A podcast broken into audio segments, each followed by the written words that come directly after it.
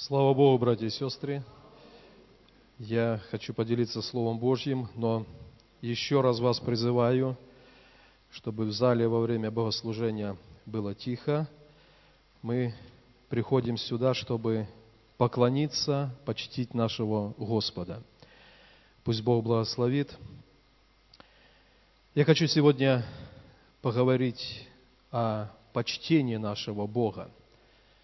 И я попрошу, чтобы дети пошли на воскресную школу после окончания проповеди.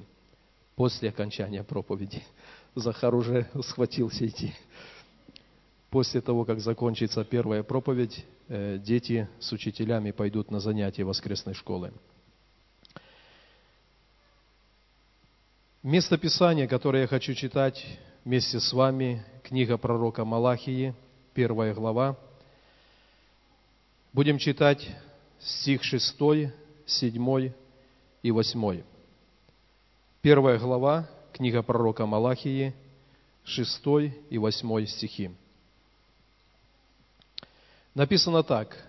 «Сын чтит отца, и раб господина своего. Если я отец, то где почтение ко мне? И если я Господь, то где благоговение передо мною? Говорит Господь Саваоф вам, священники, бесславящие имя мое. Вы говорите, чем мы бесславим имя твое? Вы приносите на жертвенник мой нечистый хлеб и говорите, чем мы бесславим тебя? Тем, что говорите, трапеза Господня не стоит уважения. И когда приносите в жертву слепое, не худо ли это? Или когда приносите хромое и больное, не худо ли это? Поднеси это твоему князю, будет ли он доволен тобою, и благословно ли примет тебя, говорит Господь Саваоф». Что такое почтение нашего Господа? Почтение вытекает из страха Божьего. Когда мы имеем благоговение внутреннее перед Богом, не огорчать нашего Небесного Отца, когда мы имеем страх, из этого страха вытекает почтение Богу. Очень часто в церкви мы слышим о любви Бога, о любви друг к другу, но есть такая истина, и она очень отражает суть Священного Писания. Эта истина говорит, мы движимы любовью, направляемы истиною и охраняемы Божьим страхом. Когда не будет одной из этих составляющих, то христианская жизнь, жизнь Церкви Христовой, она не будет правильной. Мы движимы Божьей любовью, но мы направляемы Божьей истиной. И мы должны быть хранимы Божьим страхом. Человек, который, познавший Бога, пережил Божью свободу от греха, и который потом решением воли вероломно вновь вступил в грех, он разрушил этот барьер страха Божьего. И многим из нас надо молиться перед Богом и просить: «Господь, Духом Святым возврати в мое сердце Твой страх, страх, который оградит меня от греха, страх, из которого вытечет почтение Твоему имени». Здесь Бог задает вопросы для израильского народа. «Если я отец, то где почтение ко мне?» Вообще в Израиле почитание земного отца, оно было очень великим. Дети чтили отца, чтили мать. И Бог говорит: если я ваш небесный отец, то где почтение ко мне? И люди задавали вопрос: чем мы бесславим тебя? Чем мы не почитаем тебя? И Бог дает ответ. И вот несколько моментов, на которые я хочу обратить ваше внимание. Господь говорит: вы меня не чтите тем, что говорите, трапеза Господня не стоит уважения. В храме было так определено, что Богу приносилось хлебное приношение. И священники, и люди, которые приносили это хлебное приношение Богу, они делали со временем это просто по обыкновению и не прилагая к этому сердца. И внутри они были уверены, трапеза Господня не стоит уважения. И Бог говорит, этим вы бесславите меня. Если я дал установление, что хлебное приношение в доме моем должно быть, должно представляться, то это важно для меня, и оно должно быть с почтением. Что это означает в наше время? Когда мы собираемся в Дом Божий, в Церковь Христову, мы поклоняемся Богу, мы прославляем Бога, и следующая часть нашего служения, это всегда было неотделимо от церкви, это проповедь Божьего Слова. Выходит проповедник, и кто-то, сидя в зале, думает, этот проповедник проповедует неинтересно, неувлекательно. Так, как он говорит, мне не нравится. И человек закрывает свое сердце, и, находясь в служении, он попадает под это замечание, которое Бог дал Израилю. Ты говоришь, трапеза Господня не стоит уважения. Мы не относимся к проповедуемому слову, потому что кто-то его проповедует. Если это проповедуется Слово Божье, то трапеза Господня, хлеб, который преподносится в Доме Божьем, он стоит уважения. И это означает, когда мы собираемся вместе как церковь, как Божий народ, мы настраиваем наше сердце, чтобы слышать то, что сегодня Бог скажет для нас. Очень неправильно, и это является заблуждением, что мы внутри себя, в сердце, распределили, через кого Бог может говорить, и через кого Он как бы ничего не скажет. Это неправильно. Я помню, в детстве, когда мы ездили с отцом собирать грибы, это было далеко за рекой, был очень такой лес, большой, древний, и когда была грибная пора, все устремлялись туда. Все заезжали к началу этого леса, оставляли кто велосипеды, мотоциклы, и все стремились куда-то дальше. Был один человек, который заезжал в лес, оставлял свой мотоцикл и никуда не спешил, никуда не бежал. Он оставался там, на месте. И люди, которые убежали куда-то далеко, они оббегали весь лес, увы, не набрали. Дядя Федор, это наш сосед, он всегда был рядом, он не спешил. Он смотрел туда, где все пробежали и ничего не увидели. И он всегда набирал много грибов. Я так подумал, что иногда мы, придя в Дом Божий, имеем какое-то свое представление о том, кто говорит Слово Божье, и мы думаем, нам бы дальше. Но человек читает Слово Божье. Человек молился о том, чтобы Дух Божий положил вразумление на это Слово. И когда мы открываем наше сердце, то хлеб, который принесен в Дом Божий, он станет для нас благословением. И если мы в сердце думаем, через этого человека трапеза Господня не стоит уважения, мы заблуждаемся. Когда проповедуется Слово, все, что надо нам, присутствуя в Доме Божьем, это открытое сердце. И Бог заговорит в наше сердце. Я это вижу в каждом служении. Кто бы ни выходил проповедовать на конференциях, на семинарах, если мы смотрим просто на человека, увы, мы уже потеряли. Но если мы смотрим на Бога и открываем сердце, Бог заговорит к нам. Хлеб, который мы получаем в Доме Божьем, он стоит уважения. И когда мы относимся к нему с уважением, мы этим чтим нашего Господа. Следующий момент. В каждом воскресном служении мы имеем финансовое служение, мы находим отражение этой истины в Священном Писании, И каждый раз, когда мы совершаем финансовое служение, мы тоже должны позаботиться, чтобы это не было худым, хромым, слепым. Лучшее, самое доброе мы посвящаем Богу. В Ветхом Завете Господь дал повеление о десятине, и Он говорил, что от начатков, прибытков чти меня. Есть начатки, есть остатки, но Бог говорит, от начатков чти меня. Это означает лучшее, по нашему пониманию лучшее из начатков мы посвящаем для Бога. Я не был в прошлом воскресном служении, но я слышал, что речь также и шла за наше служение Богу десятинами.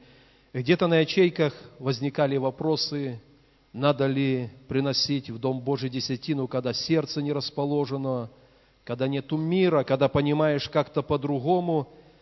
Знаете, когда Бог в Ветхом Завете сказал Израилю, чти меня от начатков твоих прибытков, то Бог не сказал, чти меня под настроение. Вот когда будешь расположен, когда будет по сердцу, тогда чти меня. Бог знает, что дух наш, наше сердце, оно готово почтить Бога. Но есть наша плоть, которая всегда противится тому, что является истиной Божьей. Поэтому Бог, Он просто дал заповедь и сказал, что этим чти меня, и уже невзирая на наше расположение, еще на что-то.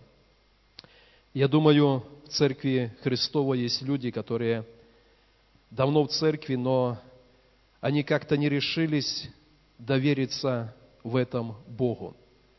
Я хочу дать вам совет. Если сердце не расположено чтить Бога приношением, если сердце не имеет полного мира, если оно занято мыслью «отдам Богу, хватит ли себе?», когда очередной раз получите вашу заработную плату, разложите ее перед вашими глазами, возьмите лучшее и скажите: «Господь, с этого дня я буду отдавать начатки Тебе». И все плотские проявления, все то, что по-человечески мы называем жадностью, оно убивается правильным отношением к истине. Когда мы находимся в Доме Божьем и понимаем, что и это служение тоже важно перед Богом, но относимся к Нему небрежно, Бог говорит: «Поднеси своему князю хромое, слепое, худое, будет ли он доволен тобою? Если я Отец, если я Господь, и ты что-то приносишь для меня, позаботься, чтобы мое лицо было расположено к тебе». Я обращаюсь особенно к членам церкви, к людям, которые вступили в завет с Богом. Давайте чтить Бога правильным отношением к Его Слову, проповедуемому. Давайте чтить Бога от начатков наших прибытков. Это Бог положил в своей власти, чтобы привязать нас к себе и создать внутреннюю зависимость от Него. И Бог положил для этого десятину в Ветхом Завете, приношения, и это не отменялось в служении Нового Завета. Пусть Бог благословит. Следующее, на что я хочу обратить внимание, Писание говорит: обращаясь к детям, почитай отца твоего и мать твою. И когда мы почитаем отца и мать, это почтение принимает и Бог к себе. И когда мать и отец не почитаются, не почитается Господь. Дети бывают маленькие, они бывают подростками, они бывают уже в каком-то юношеском возрасте, но всегда есть заповедь: почитай отца и мать твою. И Писание говорит: и будет тебе благо, и будешь ты долголетен, когда будешь почитать, потому что это почтение принимает также и Господь. Писание говорит: Бога бойтесь, царя чтите. Имейте страх перед Богом, А в плане начальствующих тоже есть понимание почитания. И только мы знаем настроение нашего сердца, насколько внутри мы почитаем того, кто поставлен над нами. Возможно, это и церковь, возможно, это работа, возможно, это учеба, но есть кто-то над нами, и Слово Божье говорит «почитай», и тогда это почтение также принимается и Богом. Мы призваны почитать Бога, когда мы открываем наши уста и что-то говорим. Есть речь, которая не почтит Бога, в ней присутствует нечистота, а есть речь, которая чиста в очах Божьих, и через это почитается Бог, который стал нашим Отцом. В этом развращенном мире есть одежда, которая бесславит нашего Господа, и есть одежда, которая почтит Его святость. И этим мы тоже почитаем нашего Господа, живя в этом мире. Когда мы находимся на богослужении, оно подразумевает, что мы слушаем Слово Божье. Когда мы на ячейке, как раз она подразумевает, что мы рассуждаем, каждый может рассуждать, что было сказано в Доме Божьем. Каждый может высказаться. Я думаю, применимо к ячеечному служению написано, когда вы сходитесь, у каждого есть псалом, поучение, откровение, язык и так далее. В церкви мы не можем сделать это для каждого, но когда мы в каком-то небольшом общении, мы можем все это сделать. Но когда мы в Доме Божьем, мы воспитываем себя, мы воспитываем наших детей быть в почтении перед Богом. Быть в почтении перед Богом. Я не пойму взрослого человека, которого останавливают на лестничной площадке и задают вопрос, куда ты идешь во время богослужения? Я иду попить воды. Братья и сестры, это непонятно. Мы приходим на богослужение перед Богом. Если мы все захотим пить воды во время служения или еще что-то, мы не чтим Господа.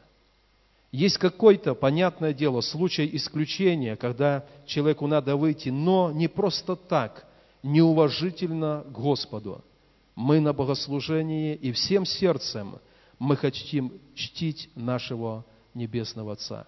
То ли время хвалы и поклонения, то ли слово, то ли чье-то свидетельство, мы открытым сердцем принимаем это хлебное приношение и чтим нашего Господа. Пусть Бог нас в этом благословит. Писание говорит, когда идешь в Дом Божий, наблюдай за ногою твоею, и будь готов больше не к приношению, а к слушанию. То есть, когда мы идем в Дом Божий, должны наблюдать, чтобы, придя сюда, мы могли услышать, что Бог скажет в этом собрании для нас. Давайте откроем Ветхий Завет, книга Левит. Книга Левит, 10 глава.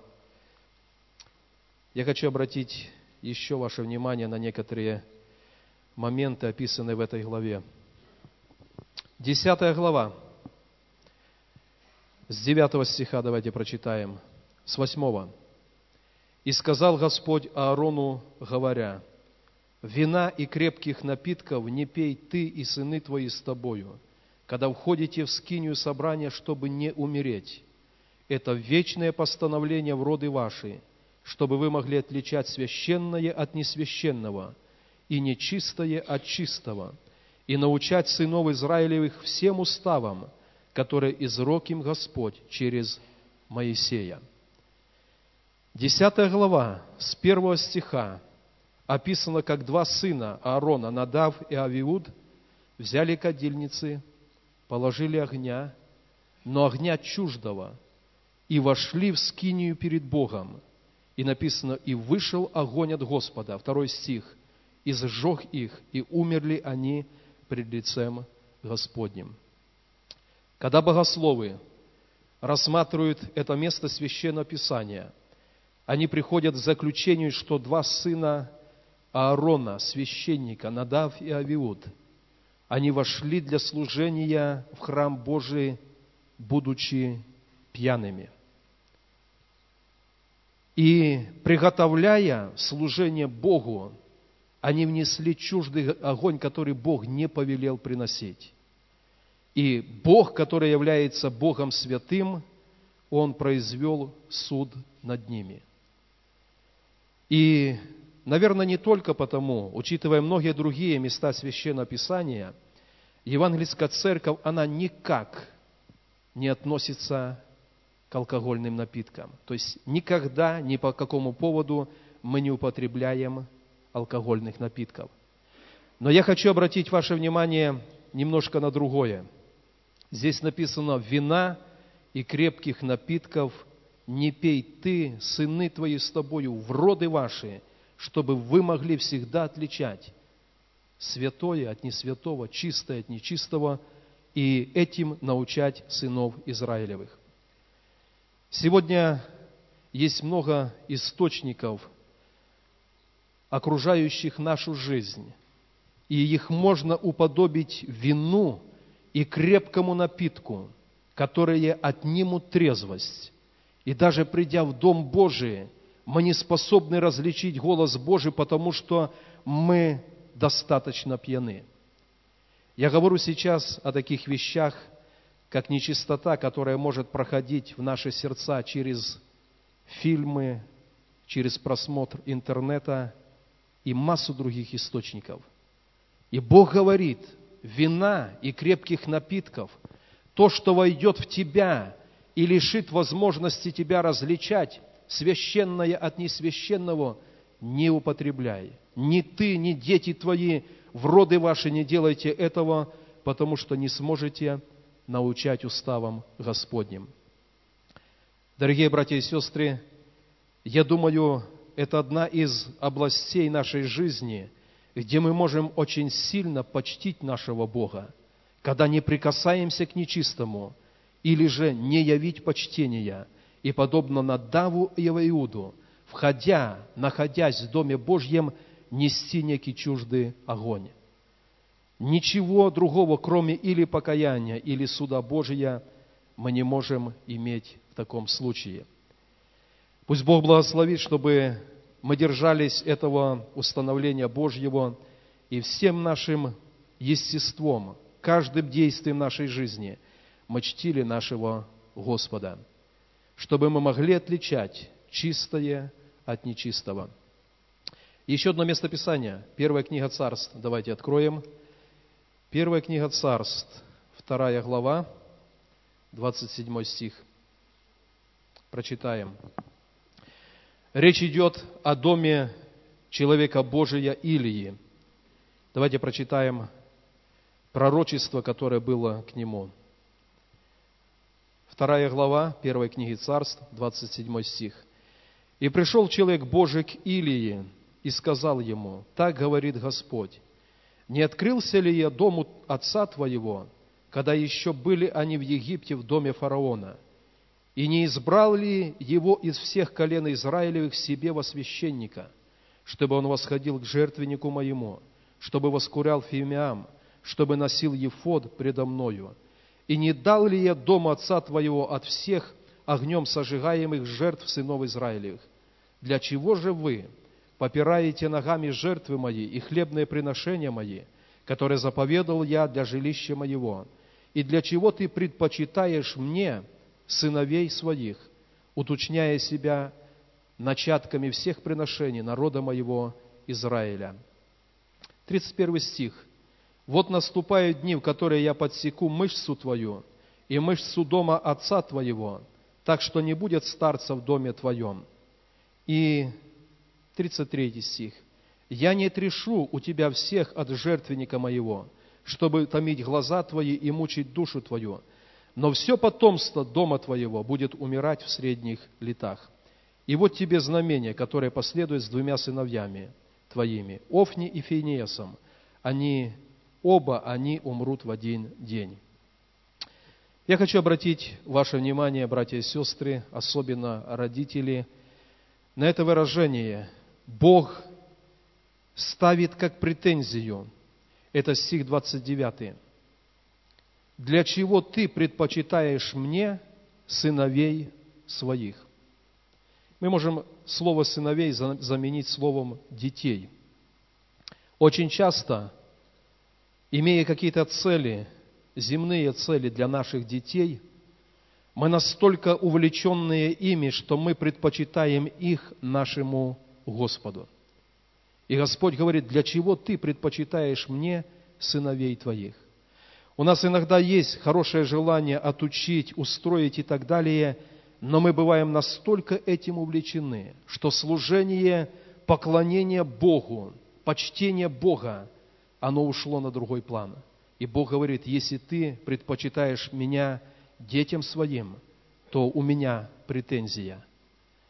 Всем сердцем, всем разумением, всей жизнью, всей крепостью, всей душою возлюби Господа Бога. И из любви к Богу вытекает правильное отношение к нашим детям, к устройству их в жизни, к их учебе и все прочее, но возлюби Господа. Не предпочитай сыновей своих мне, потому что это есть нарушение почтения. Пусть Бог благословит, чтобы мы всегда имели внутри себя это почтение к нашему Господу. Я хочу сказать следующее, братья и сестры. Мы хотим, чтобы наше потомство было благословенным. Когда наши дети создадут семьи, когда у них родятся дети, потом еще родятся дети, мы хотим, чтобы они были в благословении. Но благословение, оно имеет способность продолжаться в нашем роде, когда мы почитаем нашего Господа. Есть некие духовные гены, которые от нашего почтения Богу будут переданы нашим детям, детям их, и этот род будет благословен. И напротив, если мы не почитаем нашего Господа, увы, наш род не будет благословен.